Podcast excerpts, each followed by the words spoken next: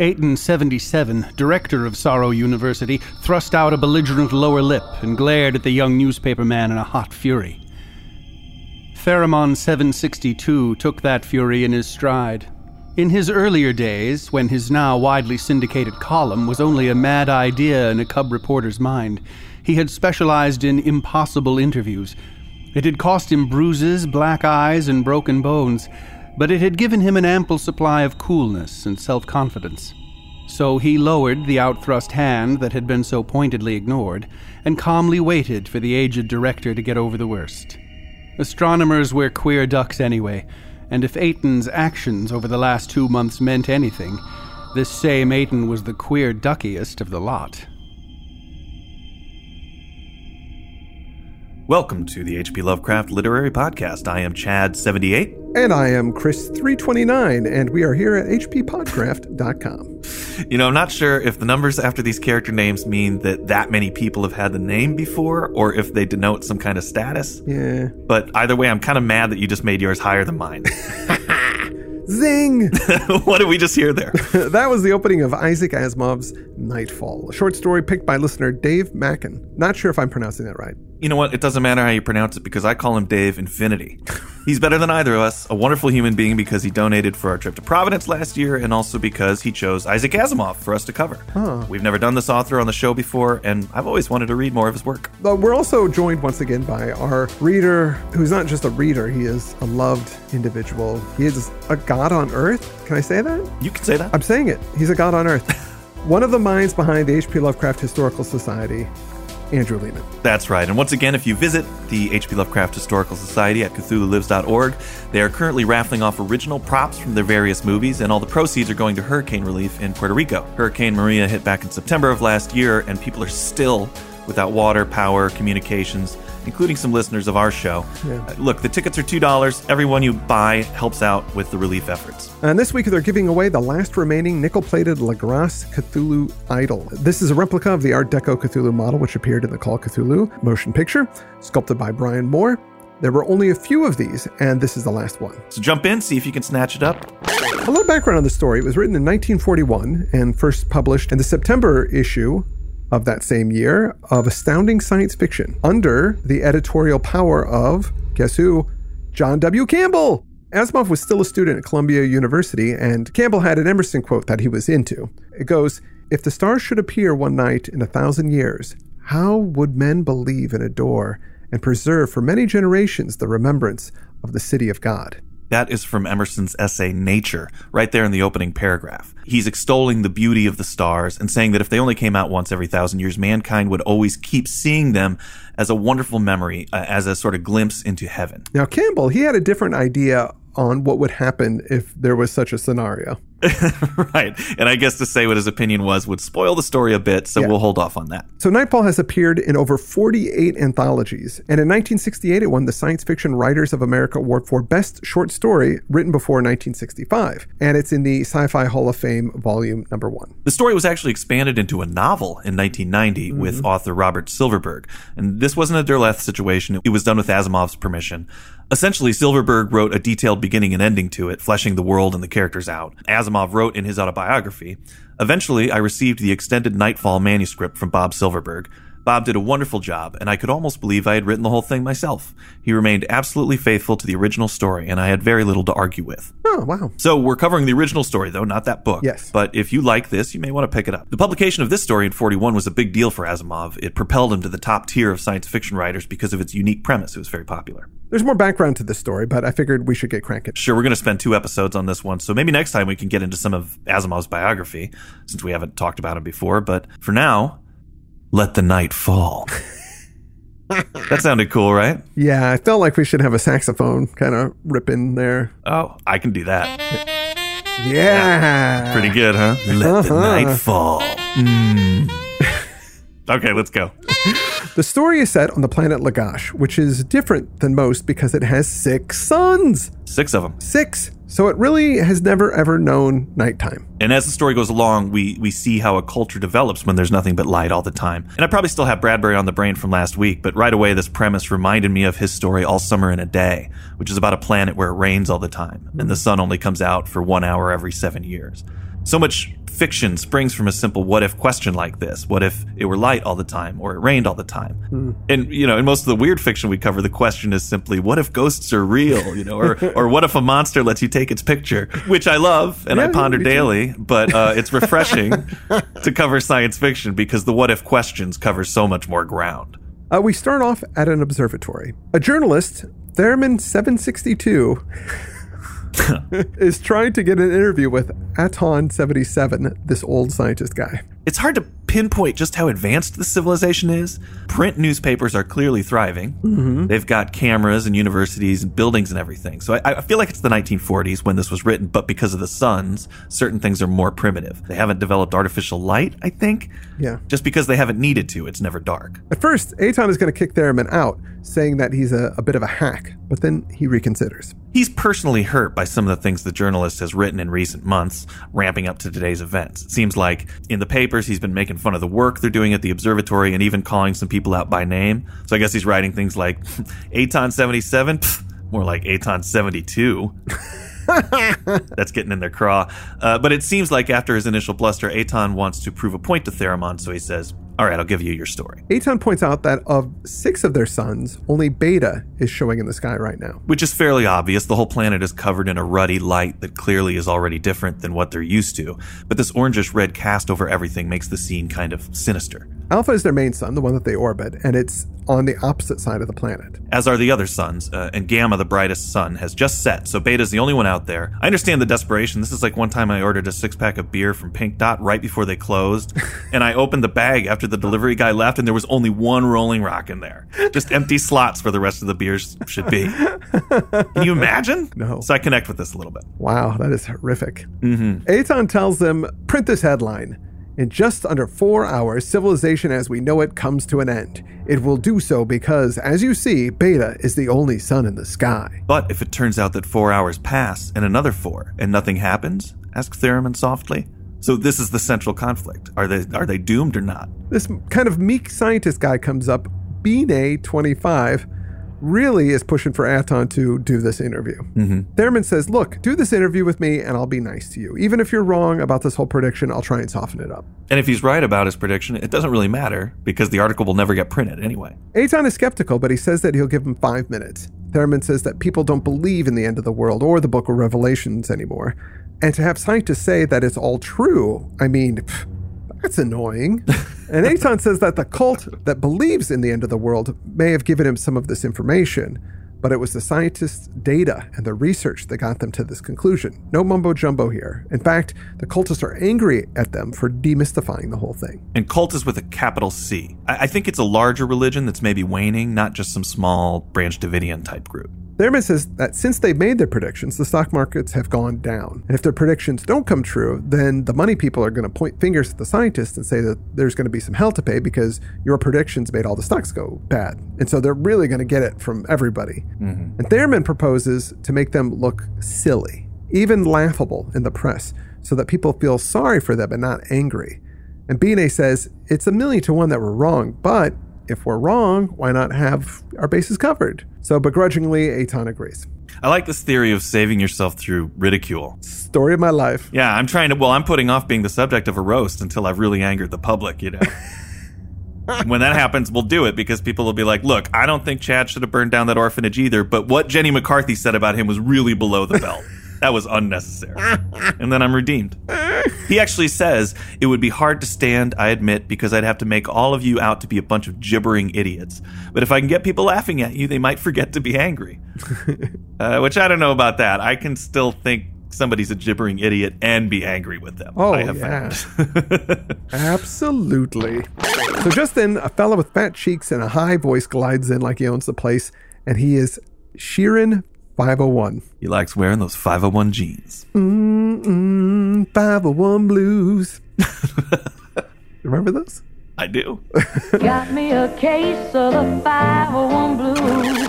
Sheerin comments that he wants to see the stars that the cultists were talking about, and that he's tired of the hideout. This hideout he references is clearly somewhere people have gone to survive the possible end of the world. Kind of like the real hideout here on Earth that all the cool people have been invited to in case things go nuclear. You know what I'm talking about. Oh, yeah, I know. I got my invitation four years ago. Oh, yeah, me too. Are we not supposed to talk about that? Uh, I'm sure if you listen to the show, you got one. Oh, cool. of course, yeah. If you're listening to the show, you're you're totally going to the hideout. Yeah. We might need to edit that out. Sheerin says that they don't need him at the hideout. They need strong men and childbearing women, and he's just a fat guy, so he wants to see some. so he wants to see where the action is. Sheerin practices radical self acceptance. I like him. They've built a bunker for 300 people, the university's finest and their families, to weather the end times and preserve their civilization. Aton mentions that they won't have what info they've gathered today because they're already all sealed up. Right, but they that they've got all the other info that the scholars have collected, as well as food, water, weapons.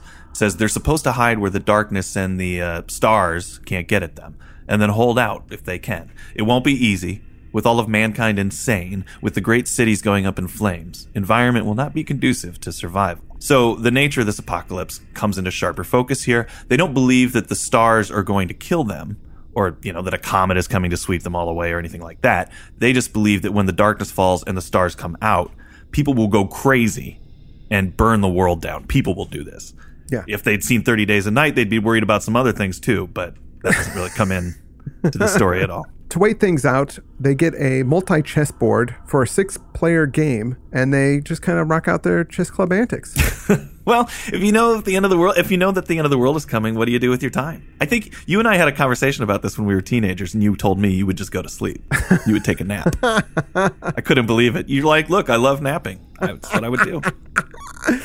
I, I do I did love napping. I don't I don't really nap anymore. What would I do? What do you mean like an like an hour and a half basically what these folks have? Yeah. Of course I want to say something silly just to be entertaining, Mm-hmm. but of course it'd be just hang out with my wife and my kids and Well, look, hey, there was that recent missile scare in Hawaii. That was just last month. oh god, yeah. And people were having breakfast in the early morning when this alert came across their phones that said ballistic missile threat inbound to Hawaii. Seek immediate shelter. This is not a drill. Thank God it was a mistake, but it took 38 minutes for them to get the word out that it was a mistake. Hey, somebody just hit the wrong button on the computer. If you read the accounts of what happened, they're really harrowing. You know, people were in the streets crying and screaming and trying to get to their families and thinking, I'm not going to make it. Folks were climbing into their bathtubs, desperately writing notes to family. And some people actually just what I thought was interesting is some people threw up their hands. You know what?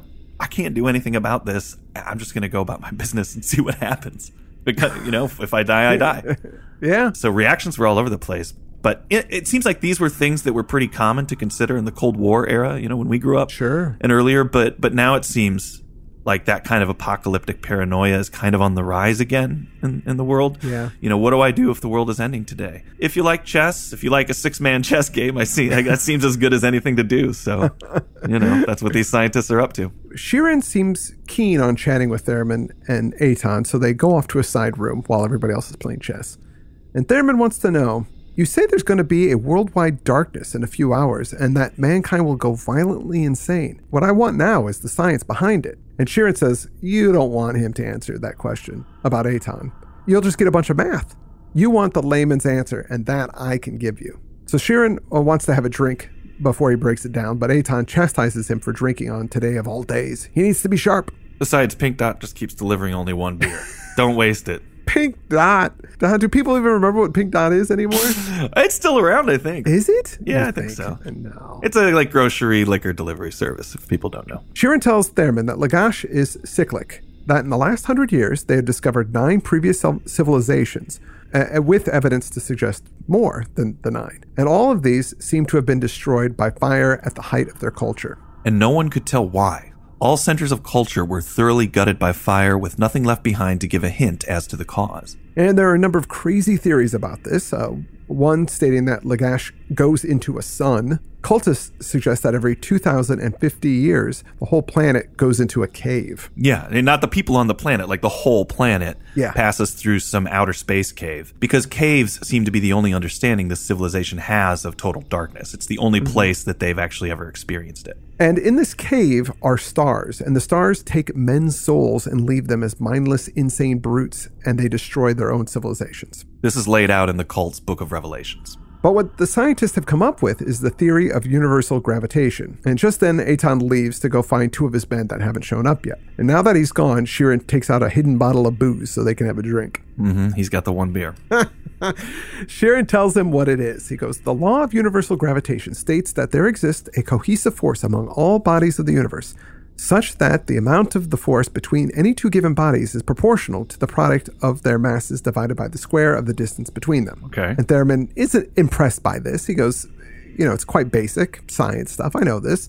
But Sheerin tells him that this took hundreds of years for their people to figure out. He said, uh, Genovi 41 discovered that Lagash rotated about the sun alpha rather than vice versa, and that was 400 years ago. Uh, the complex motions of the six suns were recorded and analyzed and unwoven. Theory after theory was advanced and checked and counterchecked and modified and abandoned and revived and converted to something else. It was a devil of a job. So 20 years ago, they got all the math sorted out for the six suns, and that, that was a big deal. But in the last 10 years, they realized that there was something off with the math. They got something wrong. Yeah, Lagash has been orbiting in a way that their universal law can't account for. That's when the head of the cult, Sor 5,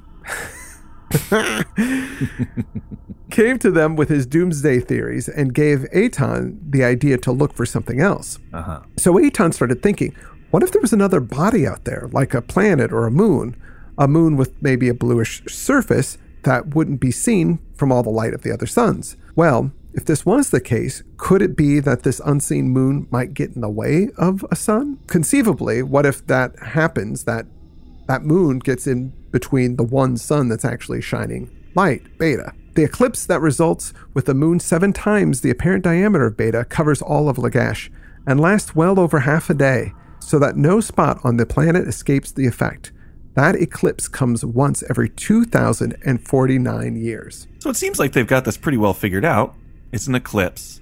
But I guess people out there don't believe what the scientists are saying. So Sheerin says that the eclipse will happen in 45 minutes, then the darkness, then the stars, then the madness. But with the hideout, the next iteration of humanity will be ready for it. They will be forearmed, a cycle that begins with no knowledge lost. Hmm. Thurman wonders what is there in the darkness that drives people mad? There are caves, but people on this planet are very frightened of them. And Sheerin thinks that the darkness is so mind blowing it will freak people out. It's really interesting that these scientists have a pretty decent understanding of what's going to happen and why it's going to happen, but they aren't ruling out that they are going to be just as susceptible as the general public to this madness that might occur. Mm-hmm. And, and I found that to be an interesting theme or, or undercurrent here that knowledge is power, but it's limited power. Mm. Like I keep years and years of my planners and, and calendars. And recently I was I was going through them mm-hmm. and I noticed some patterns like, oh, these certain months I always fall into a sort of depression, seem to have difficulties just muddling through. It's like this time and this time and it happens every year. So knowing that, I think, oh, I can kind of prepare for that, which is good, but it still happens. Yeah.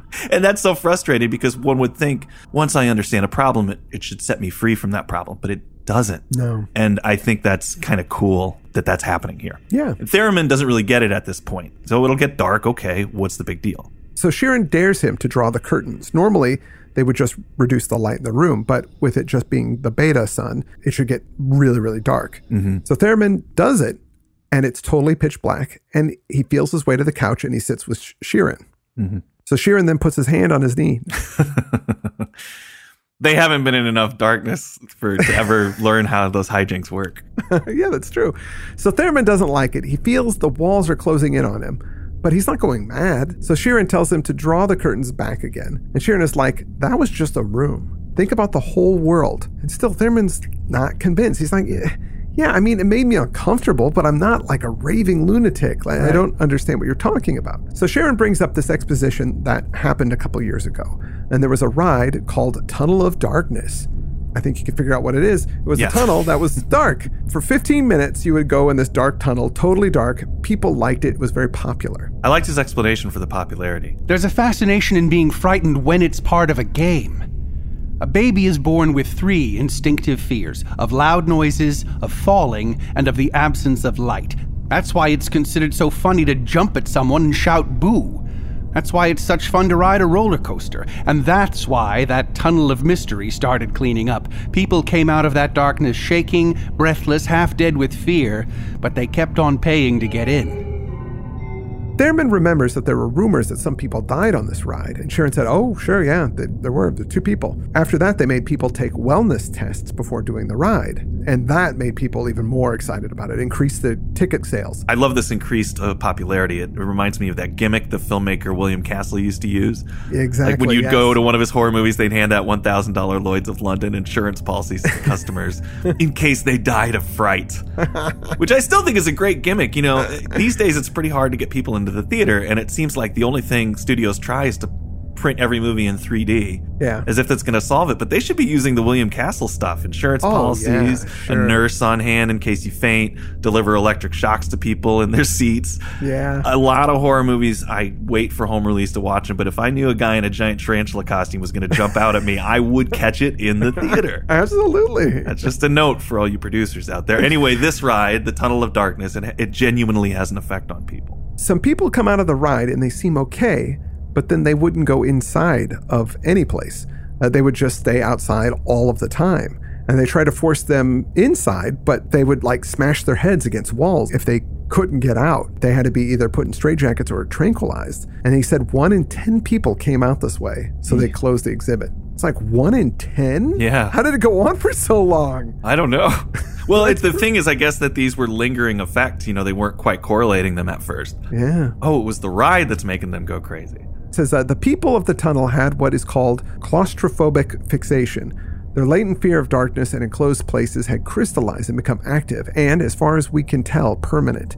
That's what 15 minutes in the dark will do. So Theremon is still not convinced, but Sheerin says, Look, you got surly in a few minutes. These people went nuts in 15 minutes, but what about hours? Look outside now. Think about all that, just blackness, nothing but darkness. And Theremon is still like, eh.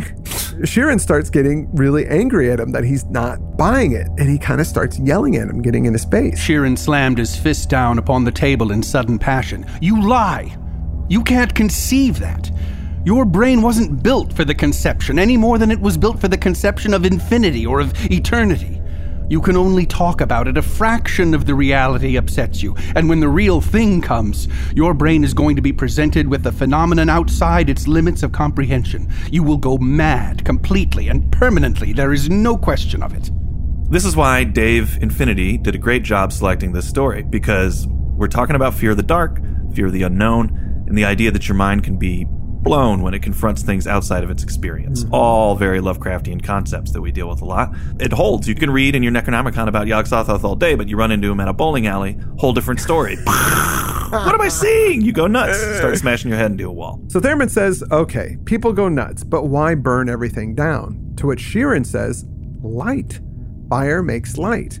And Theremon seems to kind of not get that at first, which I guess makes sense because if you've only seen fire in light, you wouldn't really notice that it throws off much light. Yeah, isn't that odd? But when the darkness comes, Sheerin says that they will just burn everything and anything to make light. Theremon is just not getting into it. So Sheerin is getting more and more angry at him and he starts shouting louder and he just he's getting so angry he's like in his face and he just is he realizes he's freaking out and so he stops himself and then they go back and join the others. Well, Theremon's just being a good journalist and saying, I can't print your speculation, I think, you know? Yeah. We don't know if this is going to happen or not. So he's doing his best to keep things factual. But that's the end of their interview for now. And it sets up all the concepts we need to to see how this plays out in the story. Mm-hmm. The clips is just about to happen. Will people go crazy? Will nothing happened at all? Probably a good place to take a break in the synopsis of the story. Mm-hmm. We can finish this up next week. But some things in the story they seem a little far fetched. I have to admit that, that they they have some things like they have cameras in here. At one point, they talk about mm-hmm. they they have these newspapers, but they haven't invented electric light. They don't like inside the buildings when they Yeah. I, I realize it's so bright, but if you had a basement in a building or anything like that where the sun didn't penetrate, Since they've got a phobia of darkness, maybe they just wouldn't they wouldn't build houses that would require light. Every house has got windows and you there's no room within a house that doesn't have windows. So they keep, you know, houses aren't very deep or structures. I guess that's just how their civilization works. yeah, I think that's got to be what it is, and we just have to accept that. There, there are a lot of parallels with the real world, though, already that I see in here. For example, the Book of Revelations is what the cult has. And that's, you know, a real thing. That's a part of a dominant religion mm-hmm. that predicts the apocalypse. Christianity is in its way a, a doomsday cult. I mean, that is the, the last book of the New Testament. Right? There are various offshoots that take that more seriously than maybe mainstream religion does. Sure. Yeah. And also cults that come up with all sorts of reasons why they think the world is coming to an end with sometimes really unfortunate circumstances. Right. Like the Heaven's Gate cult. Yep. That was just in 97. It wasn't that long ago.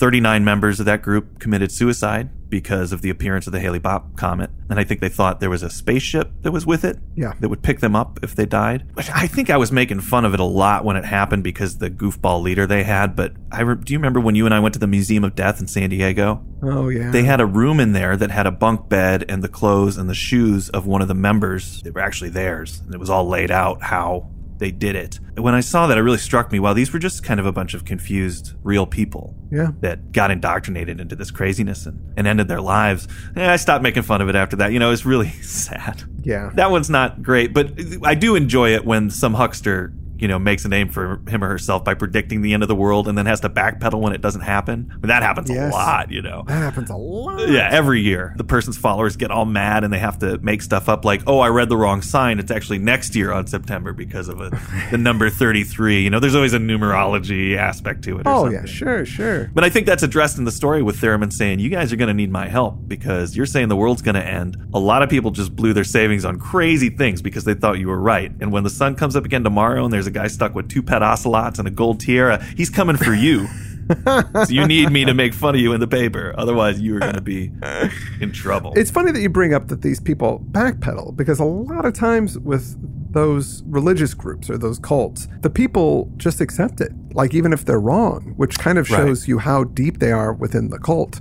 Whereas that the leader says, "Oh, you know what? I made a mistake. It's this," and they go, "Oh, okay, that's why this didn't happen. You just made a math problem, not oh, you're full of crap." No, that's true. I, it seems like more often people just go along with it than they get upset about it. Although I imagine if you did give away your life savings and then suddenly, you know, the world was supposed to end on Monday and on Tuesday you're completely broke. Yeah. Those are usually the people that get really mad.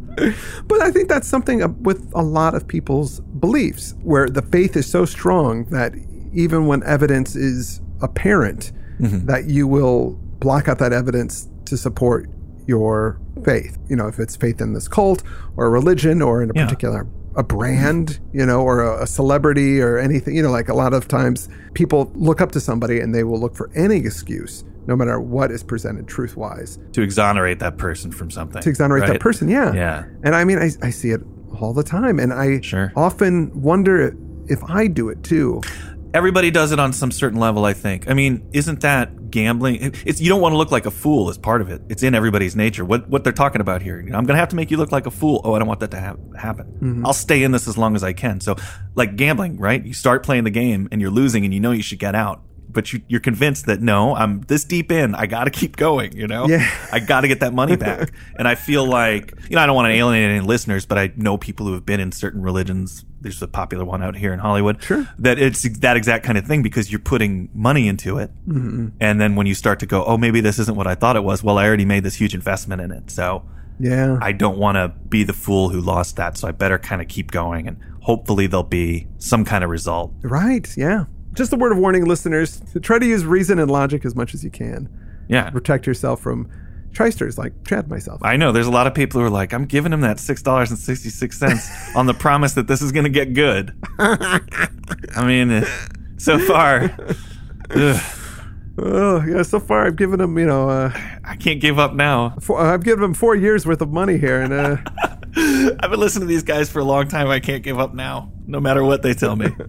you know, one, one last thing I wanted to say about how great the story was in terms of a selection following the Foghorn. Sure. Totally accidental. I mean, I knew that we were going to throw some sci-fi stories together. Yeah. Uh, but these were all selected by listeners. What I think so cool is I love it when things fall together this way because thematically they're so similar. In the Foghorn, we have the natural world trying to interpret the meaning of something man has constructed and getting it wrong. Mm-hmm. And here we flip the theme and watch man try to interpret the natural world and get it wrong, more or less. all right. Yeah. Absolutely. I love it when these things just kind of happen accidentally. Well, we're going to get back to the the shocking conclusion of this story next week, Woo. and I hope you'll be there with us. Uh, we will have Andrew Leman with us reading once again.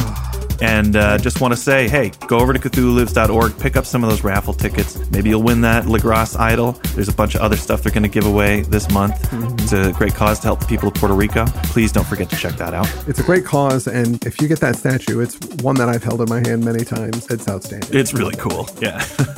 and with that, I'm Chris Lackey, I'm Chad Fifer. and you've been listening to the H.P. Lovecraft Literary Podcast. What